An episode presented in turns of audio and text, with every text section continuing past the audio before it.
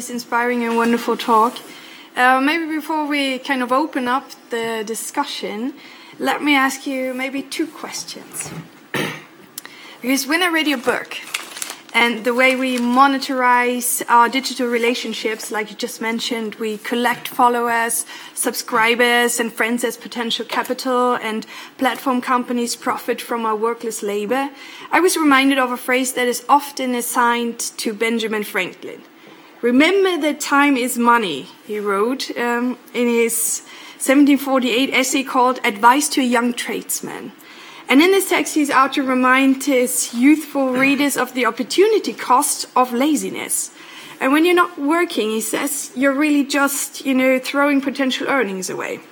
And I was wondering, when I listened to you and I read your book, if we need to rephrase that for digital society. So we're not talking about time is money, but more like ties are money. Because facilitating relationships is like a currency, it actually pays off. So would you kind of sign off on this? Well, first, I completely agree uh, in, to what you hinted, namely that we can see this shift I just described as another chain, in, in, in another uh, part in, in a long chain of rationalization. And indeed, this rationalization in this case is not about time, but about activity in general, about sociality more particularly. So yes, um, social ties are experienced instru- instrumentally and are accumulated. In a sense, we all always did this, but the objectification transformed the way we experience it. So it, it transformed the way we subjectively relate to it, because we experience it as, as a project of accumulation, and it, it, it, it transforms social relation to, to a high degree. Yeah. Not, by the way, not only among ind- individuals in, in pure sociality, but it, it, it's also there. But I think it's more interesting in other contexts. For example, when we look at the way um, activists think about what activism is.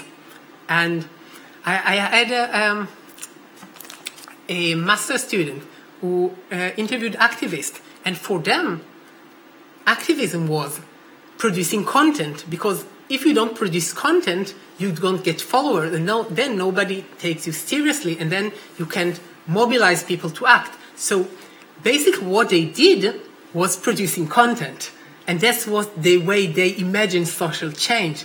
So it transforms different fields in different ways, but ways that are share a lot with one another. Yes, thanks. Um, maybe to dive a little bit deeper into the, the concept of power. In your take on power, you challenge one of the key concepts of a sociolog- sociological theory of power, and that is the notion of legitimate power that needs the consent of those who are dominated.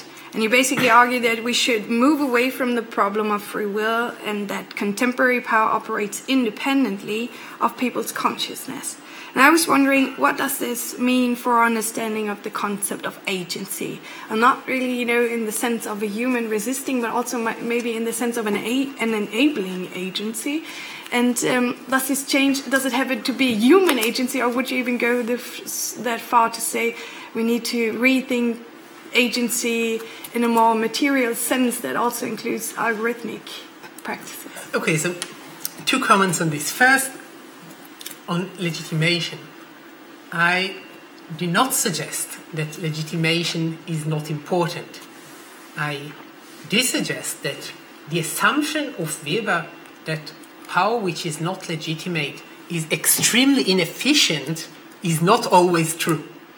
That in different socio-material contexts, this is true to different levels. But I'm very, I would be very um, uh, we're not to, to claim that legitimacy doesn't play a role because legitimacy is, is crucial to understand resistance.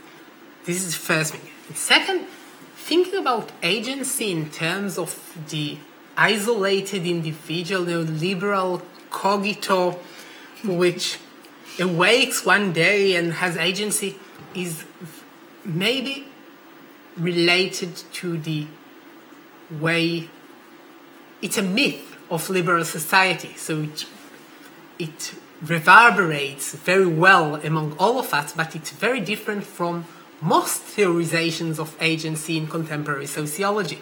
So what I just described is a caricature, of course. And in this sense, you don't uh, infinity of futures by simply changing the rules. It's the transformation of the relations between abstract rules and concrete realities. And while um, physical objects, unlike digital objects, um, often enable and constrain a very limited number of futures uh, users, um, this number becomes unlimited in a sense. So, I understand. Thank you. So it, it, it, it's, a, it's not about where it's at, it, it, it's not quantitative, it's qualitative change that I want to point at. And it's qualitative change that relates to, I, I think, the, the, this question of potentiality is at the core of how we conceptualize what power is where we can really think about someone having a potential to change the course of events. Which, which is, if you think about it, it sounds very unreasonable, although we use this notion all the time, because how can I know before it happened? And I think knowing that you can know is a very big difference. There's a question from Ted Zasky. Hi, thank you. So I have uh, uh, two questions. I guess you addressed them in the book. The first is a follow up. I was wondering if you could give us a definition of algorithm, because throughout your presentation I saw you went in a few directions. And second, regarding power, I'm not well versed in the literature here, but I was wondering in the movement to the digitation, are you saying that there's overall more power, or is always power a zero sum game? And if so, um, how is the power now distributed? My sense is that you're saying that the algorithm operators have more power than they had before, but also in the end, you spoke about like TikTok and uh, person. Uh, influ- online influencers, and now my sense is that you're saying that in some instances the uh, technological infrastructure allows them to capitalize on the power that they have more effectively.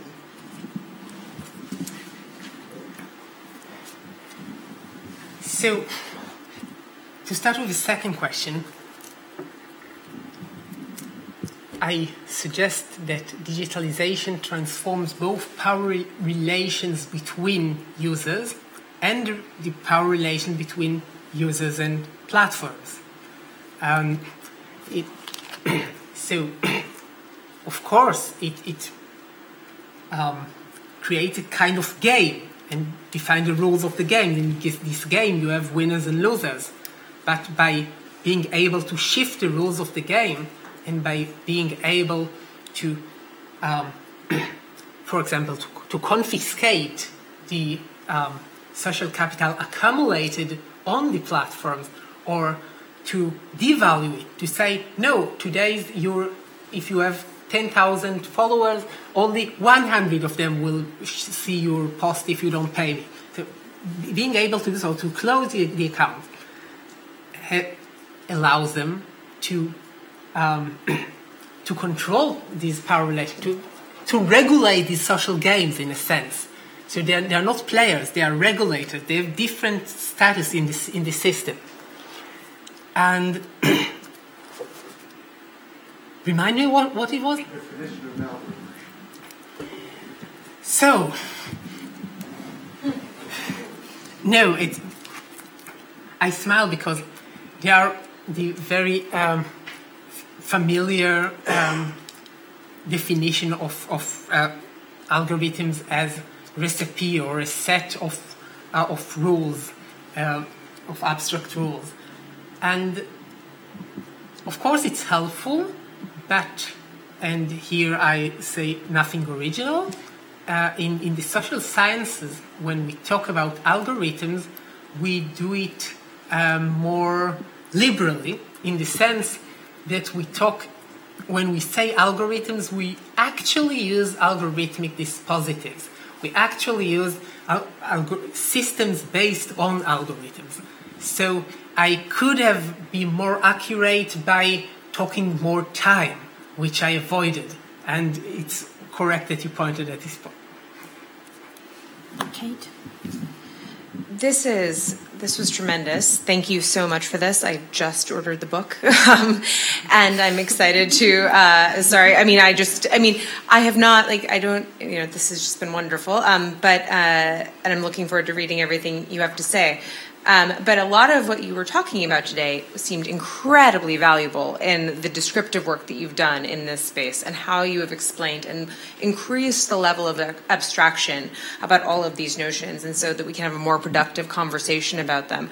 Um, so thank you. But I'm curious if you have normative takeaways, normative takeaways from all of this. Like what? I mean, and I'm always the one getting this question, so I'm giving it back to you. Just take a big swallow for the big questions. I think my normative position was very clear. I, and, and I can state it even more clearly. I wanted to uh, to discuss mechanisms because I think it's very easy to take the position of the uh, of you know critique that only points at what's wrong and on, on it's only normative without actually understanding how we got to where we got to. But uh, normatively, I think that uh, that equality is important. That power, uh, that extreme power inequalities and asymmetries are a problem. That the concentration of power that reflects on social and political life is dangerous, and that users, if the medium of the media in plural of our social life are algorithmic platforms, so these platforms should be governed by their users. Um, this is my normative stance, to make it clear. There's another question here in the front from the gentleman, and I maybe you already got the greatest response. To, I ordered the book just now. You know, can't get better than this. Uh, yeah, thanks for the talk. It was really interesting. Um, I was wondering, do you differentiate between like the differences between um, you know these kind of if-then kind of algorithms, um, and then the ones that are based on machine learning? Because you know, Hmm. if-then kinds of al- algorithms, it's much easier just to change the logic, and it's maybe much more transparent. But with machine learning, these uh, layers of neur- uh, neuron networks and things, um, it's not really possible just to intervene and to say because because nobody can look at a, neu- a neural network and say this causes this, so I'm just going to change this little node within the network. Um, how do you differentiate between the two? So, in principles, you're perfectly right. And when I said that keeping rules secret and changing to avoid resistance is one reason, the other reason is, of course, that they are often too complicated to present to users.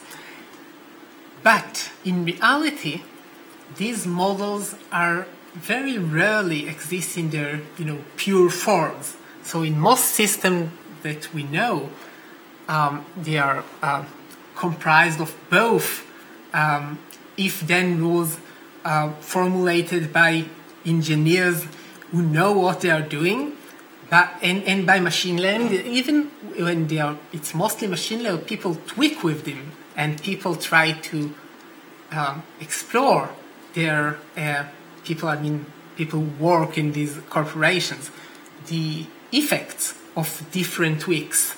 So it's not that they are completely um, without influence over over, over the, the result, and being able, uh, being having the potential power to tweak, to change, to tr- play with these with these uh, with these systems gives them power.